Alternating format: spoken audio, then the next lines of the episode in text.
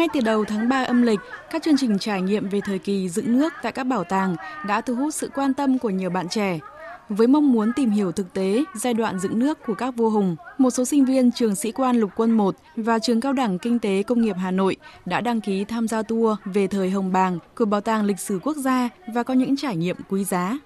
Là người con của đất Việt, dân ta phải biết sử ta, như lời của Chủ tịch Hồ Chí Minh đã nói. Chương trình về thời Hồng Bàng ờ, cho tôi cũng như các đồng đội cảm thấy rất là ý nghĩa. Thông qua chương trình giúp cho chúng tôi hiểu sâu sắc hơn về lịch sử của dân tộc, cảm phục, cảm ơn các thế hệ tiền nhân đã dày công vun đắp những cái dịp mà bảo tàng họ có tổ chức những sự kiện ấy ừ. mà để cho học sinh sinh viên cũng như kể cả những người lớn họ cùng đến đó để cùng tìm hiểu cái văn hóa của dân tộc đặc biệt là sắp tới đây là có dỗ tổ hùng vương ấy thì cũng là một dịp rất có ích chính là một cách để thể hiện tinh thần yêu nước À, em thấy tour rất là bổ ích cho mọi người tìm hiểu thêm về lịch sử, đặc biệt là trong các ngày lễ như này hay quốc dỗ như này thì mình nên uh, tạo ra các cái trò chơi dân gian vừa để gợi nhớ vừa để cho các bạn ví dụ như em là chưa được trải nghiệm bao giờ thì sẽ được trải nghiệm các hoạt động như là giã gạo hoặc là bắt chạch trong chum ấy để nhớ về nguồn cội quê hương. Và ngoài ra thì còn hiểu thêm về các hiện vật của bảo tàng, đặc biệt là bảo các bảo vật quốc gia như là chống đồng, ngọc lũ ấy ạ. Không chỉ sinh viên nhiều trường đại học tích cực tham gia hoạt động tìm hiểu lịch sử, dựng nước và giữ nước của dân tộc, đây còn là dịp nhiều phụ huynh tạo điều kiện cho các bạn nhỏ từ 5 đến 12 tuổi đăng ký các khóa học lịch sử online tại bảo tàng, giúp các em thêm yêu, thêm hiểu lịch sử của dân tộc. Và ông sinh ra và lớn lên ở đâu? Cả lớp? Đúng rồi, chính xác. Và những công lao to lớn của ông với phương pháp giáo dục sinh động, các cán bộ giáo dục thuộc Bảo tàng Lịch sử Quốc gia đã lồng ghép kiến thức lịch sử thông qua những câu chuyện truyền thuyết, phim hoạt hình về các nhân vật anh hùng của dân tộc, giúp các bạn nhỏ tiếp nhận thông tin dễ dàng nhất.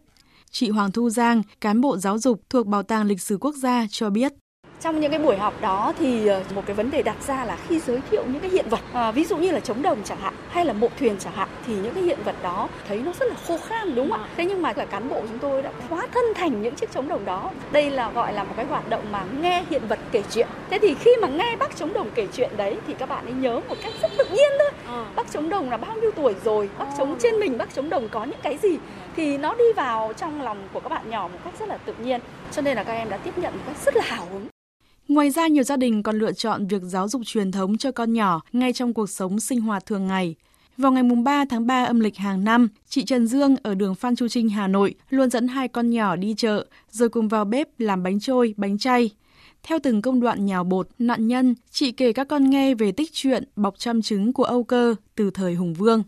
Theo tục lệ là làm bánh trôi, bánh chay, xong cho các bé cùng làm thông qua những hoạt động đấy thì giải thích cho các con hiểu mình làm bánh trâu bánh chay để làm gì giải thích cho các con hiểu về nguồn gốc thì thông qua đấy các con tìm hiểu được lịch sử. Mà các bé cũng rất là thích làm để trải nghiệm.